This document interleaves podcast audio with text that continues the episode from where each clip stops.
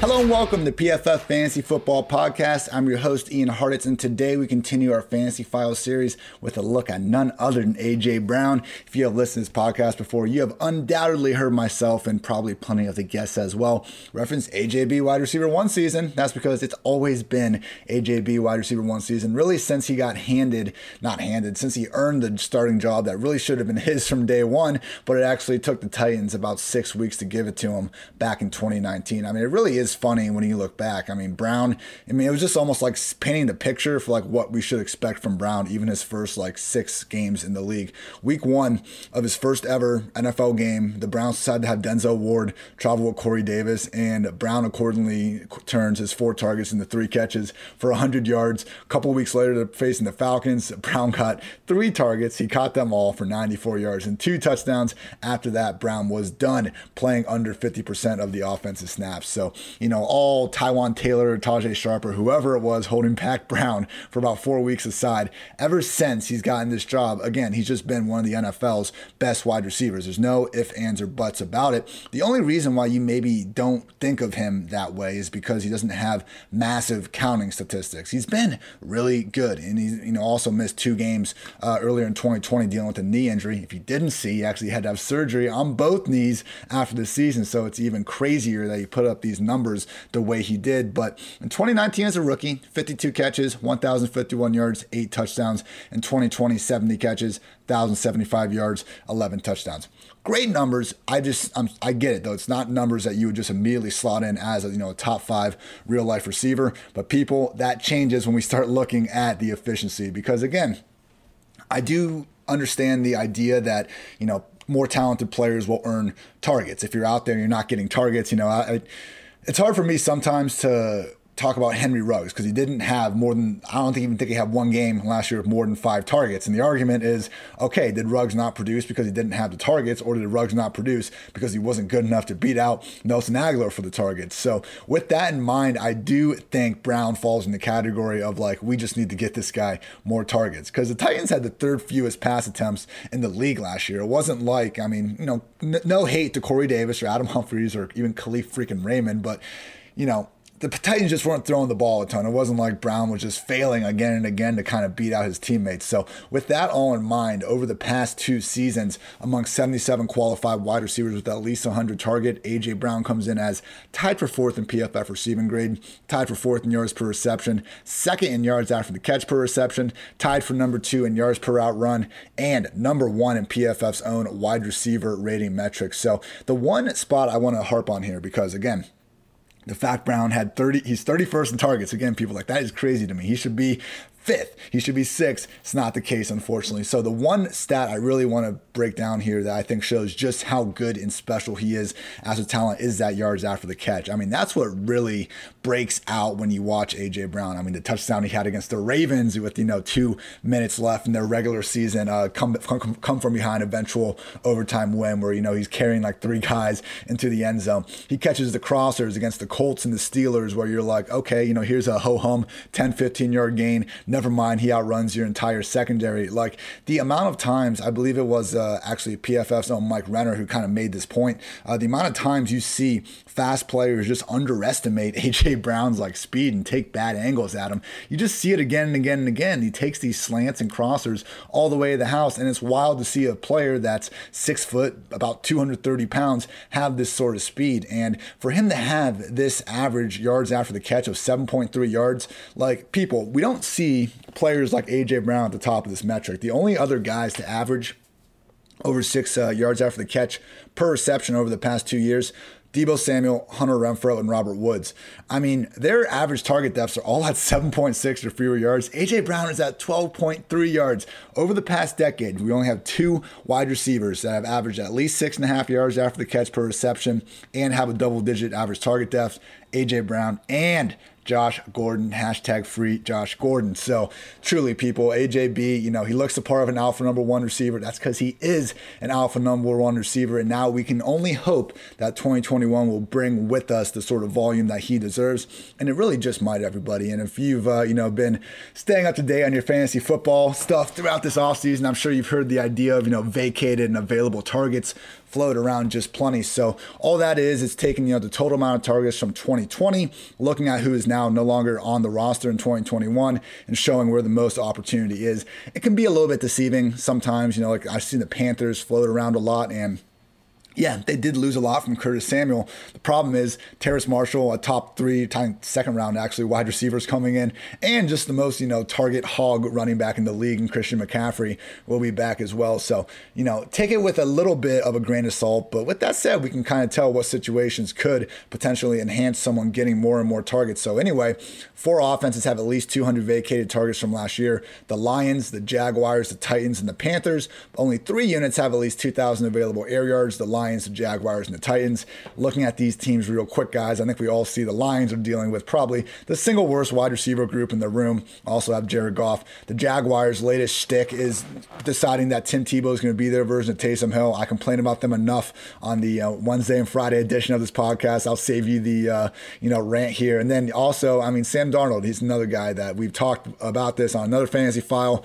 Objectively bad professional quarterback. I'm not all that confident in that the vacated targets going to his receivers in the offense are even going to help all that much because we could see a similar uh, just reduction in efficiency. So that leaves us with the Titans, who I think have really been the top spot throughout the offseason for either a free agent or for a rookie receiver to come in on. And the, the Packers as well because of Aaron Rodgers, but even the Packers, as we're seeing with Amari Rodgers, like it's a great spot for him, and I think his dynasty value should be skyrocketing. But there's no guarantee that Allen Lazard and to an even higher extent Marquez Valdes-Scantling are falling out of a favor and three wide receiver sets anytime soon. The Titans were always the place that had two wide open positions, Corey Davis and Adam Humphries in the starting lineup, just wide open and really no viable replacements. You can even throw Kalif Raymond, their you know number four primary field stretching threat. Right now, people, the only other wide receivers, the main ones that we should expect them to be competing uh, for these spots, Josh Reynolds, in my opinion, good not great, complimentary wide receiver from the Rams, just a guy. I mean, I would say he's the favorite to uh, you know lead the way in secondary targets behind Brown, maybe Anthony Firkser. But, you know, Reynolds to me just isn't someone I'm getting hyped up enough to think that he can make good use out of the 80, 90 targets that we're kind of thinking a number two wide receiver might have here. We got Nick, West, Nick Westbrook-Ikhine. I'll learn to pronounce his last name better if he becomes a factor, but he's a second year former undrafted free agent, just three career receptions to his name. Chester Rogers, ex Colts backup wide receiver, should struggle to do much more than just take some snaps in the slot. Cameron Batson has earned 24 targets in 23 games for the Titans over the past two years. Biggest thing with Batson last year, like he's fine. I don't think he's going to be more than the gadget guy. For whatever reason, he had four rush attempts and AJ Brown had zero. Go back to 2019 and look at the last time they gave Brown a regular season rush attempt, and he takes that reverse against the Saints, like 50 yards to the house. Maybe they didn't want to give Brown any extra touches because of his knee problems. I would understand that. But with that said, man, if Brown's got some healthy knees in 2021, please, for the love of God, give this guy some design runs. Just get the ball in his hands any way you can. Uh, rush attempts, as we're seeing, you know, in the modern NFL, tend to be a good way to do that sometimes with your wide receivers. Uh, we also have fourth round pick Dez Fitzpatrick. You know, he just be, by virtue of coming to the Titans, I mean, he's getting a bunch of hype now. 4.43 second 40 yard dash helps, but you know, this is someone that it's I don't want to call him a bust or a reach or anything. We haven't seen the guy play, and people only call players reaches if it doesn't match their own big board. So maybe Dez Fitzpatrick, you know, is great, but certainly seems like a, a big bit of a stretch for someone to walk into this offense and immediately make plays. Also got Cody Hollister. Maybe my favorite second option on the Titans is Marcus Johnson, who's a 27 year old wide receiver, spent most of the last three years with the Colts, and you know whether it's Jacoby or Philip Rivers, who you know at least a 2020 version of Rivers, you know, and along with Jacoby aren't exactly throwing you the most steady, uh, consistent dose of you know on target deep balls, and Johnson really continued to make the most out of his uh, opportunities. So honestly, like I don't think any of these wide receivers, the complimentary ones, are worth chasing in Fantasyland right now. But gun to my head, who do I think is the number two, the second best real life talent? Marcus Johnson. So please don't get cut in preseason camp, uh, Marcus. I'm pulling for you, man. With the tight end room, I mean Anthony Firkser, I understand the hype for him he actually lands in my uh, tier four of tight ends where yeah i could see him being a tight end one going into next season. You know he had three games uh, with more than five targets and in those games he's gone eight catches 113 yards in the tutty five catches 51 yards and one three catch 19 yard bust The only concern I would say, and the reason why I would take someone like Adam Trautman ahead of Firkser is we don't know if he's getting this full time role. I mean, he has only played one game with more than 50% of the offensive snaps, or excuse me, two games, two of his 47 career games, he's played more than 50% of the offensive snaps. I know Jonnu Smith is gone, but even when Jonnu was gone, he wasn't playing this like every down role like a Cole Kmet or an Adam Trautman. So I think Geoff Swaim is going to continue to be annoyingly involved. And my goodness, you know, if you watch these Titans games, and I would say the Bills are right up there too, like no offense throws more touchdowns to random offensive linemen or like number two, number three tight ends. So I like Firkser, and he's not, you know, all that expensive, but I would just say, you know, Kmet, Trautman. if it's a tie between these guys, you know, in terms of projected targets, give me the guy that we at least expect to be on the field a bit more often. So again, people, empty passing game, vacated targets galore, galore and the thing is, now, at this point, the only way we can kind of stick a you know a hole in the AJ Brown wide receiver one argument is, hey, what happens now if the defense just focuses all their attention on stopping AJ Brown since there's nobody else to take away attention? We just don't see this really happen in you know recent history. If you if you're getting as many targets as we're projecting Brown to get, you know we see these guys show up. So bit of an arbitrary threshold, but we'll go at the 150 targets. That's what we see a lot of just high end alpha wide receiver one receivers and empty offenses get. And we've had 65 wide receivers meet that threshold in a season since 2010. Their average finish has been as the PPR overall PPR wide receiver six, 91% finish in the top 12. The only three guys to not post top 24 production: 2012 Larry Fitzgerald. Fitzgerald, 2016 DeAndre Hopkins, and 2016 Allen Robinson. I can see Ryan Tannehill taking a little step back. He's been awesome, and Arthur Smith is Arthur Smith is gone. Doesn't have anybody else to throw to other than AJ Brown. Like it would make sense if he takes a little step back. With that said, people, do not put him even in the same conversation as these other quarterbacks that, you know, really messed up Fitz, Hopkins, and Robinson. I mean, they were catching balls from John Skelton, Kevin Kolb, Ryan Lindley, Brian Hoyer, Brock Osweiler, Tom Savage, and really the best one of the group, Blake Bortles. And we saw him, you know, tank Robinson. one good year Robinson, one bad year Robinson immediately after. So even if Brown is just, you know, doubled again and again and again with the way we see wide receivers just make the most out of the volume, I think he'll be just fine. Even if he doesn't, people, we just got a whole season's worth of evidence that Brown doesn't need high end target volume to be a wide receiver one. He had 106 targets in 14 games last year, and he was the PPR wide receiver six in points per game and the wide receiver 12 overall. So, like last year and even 2019 were like already his kind of worst case scenarios in terms of having to play banged up, having like legit target competition in the offense, being in this run first system, and all those things are just looking better than ever. So, Titans defense, maybe to get a little better because because they can't be that bad again, but it's not like they did enough, in my opinion, to really transform uh, their unit. I think they're going to still have problems getting pressure, consistent pressure, and because of that, I think we'll continue to see a lot of shootouts. I mean, just in terms of the teams that uh, you know really have a great offense and a correspondingly bad defense, which is what we should be trying to target in Fantasyland. I mean, the Titans are just sticking out alongside you know the Raiders and some of these other squads. I'm trying to find the statistic with it. Yeah, so the largest difference in points per game rank on offense versus defense last year, the Raiders and the Titans were tied for first. And we also had the Vikings, the Bills, the Lions, and the Packers. But I mean, I think, I don't know if people realize quite how bad that Titans D was last year. Tough to expect, you know, a huge improvement. And because of that, I think we could see them again, you know, having this top 10, top five scoring offense with the corresponding bottom 10, bottom five defense. So, the one elephant in the room what happens if Julio Jones comes? You can't go a day on AJ Brown's Twitter without him actually, you know, coming out and trying to recruit Julio himself, already saying he'll give up 11. You know, I think he wants to wear number eight or something instead if uh, Julio comes to town.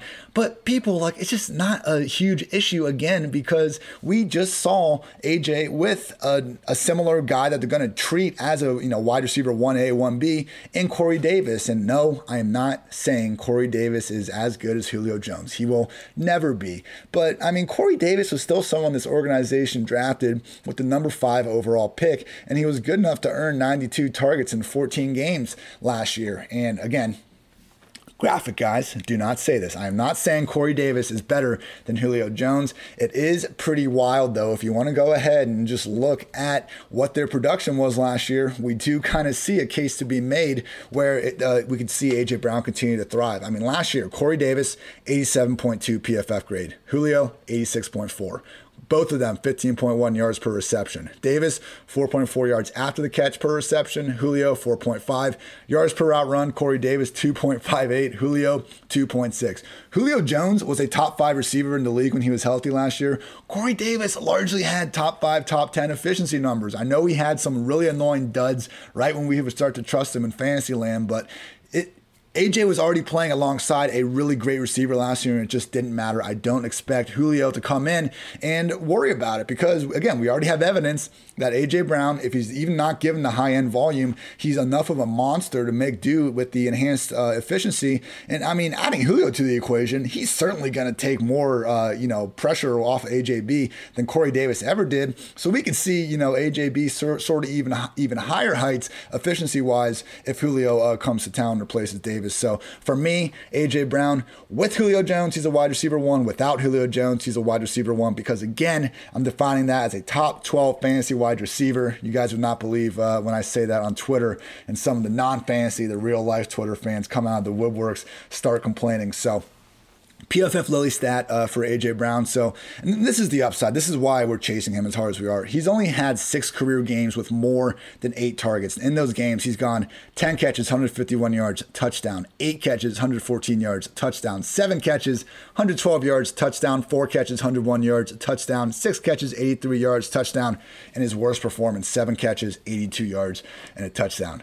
AJ Brown has not missed when he's gotten more than eight targets, and there's a very real chance we see that become a weekly occurrence in 2021. And for that reason, he is my wide receiver two, only behind Davante Adams for now. And people, the second Aaron Rodgers, if when he's traded, it will be the AJB wide receiver one season. I'm not saying he's tiers ahead of everybody. I do think he's right there. Tyreek Hill, Stefon Diggs, DeAndre Hopkins. I, you know, if you wanted to make an argument that any of them are ahead of Brown or even Davante, you know, I would not call you an idiot. I do think you can make that case. And you know what? If Julio does come to town, I would drop Brown out of that first tier into the second one, where I, I think it's still in his potential range of outcomes, but you know, he would certainly be closer to that wide receiver eight to 10 uh, range for me. As I was saying, though, still a wide receiver one. So that's going to wrap this one up. If you uh, want to check out our other PFF podcasts, though, I really encourage you guys to check out PFF's podcast network, which covers everything NFL, college, and fantasy football. You can recap the NFL draft with Mike Renner and Austin Gayle's, two for one drafts podcast, or get all the 2021 betting content you need with the PFF forecast. Also, if you like fantasy football and if you like playing fantasy for money, you need to check out Underdog Fantasy. Underdog's got everything, including season long and playoff best ball. Best ball is a season long game where you draft a team like you normally do, but that's it. There's no in season roster management. Underdog automatically selects your best performers each week, saving you loads of time. Go to Underdog Fantasy and deposit $10 using promo code PFF and get a free PFF Edge annual subscription. That's promo code PFF. Draft now at Underdog Fantasy. Thank you, as always, for tuning in to PFF Fantasy Football Podcast, everybody. I'm Ian Hartitz. You can find all my work on PFF.com, on Twitter at iHartitz. And as always, we have fantasy files coming out every single day throughout this off season. Corresponding article on the site. Also, regular Wednesday and Friday editions of the podcast as well. So, again, thank you for tuning in. Until next time, take care, everybody.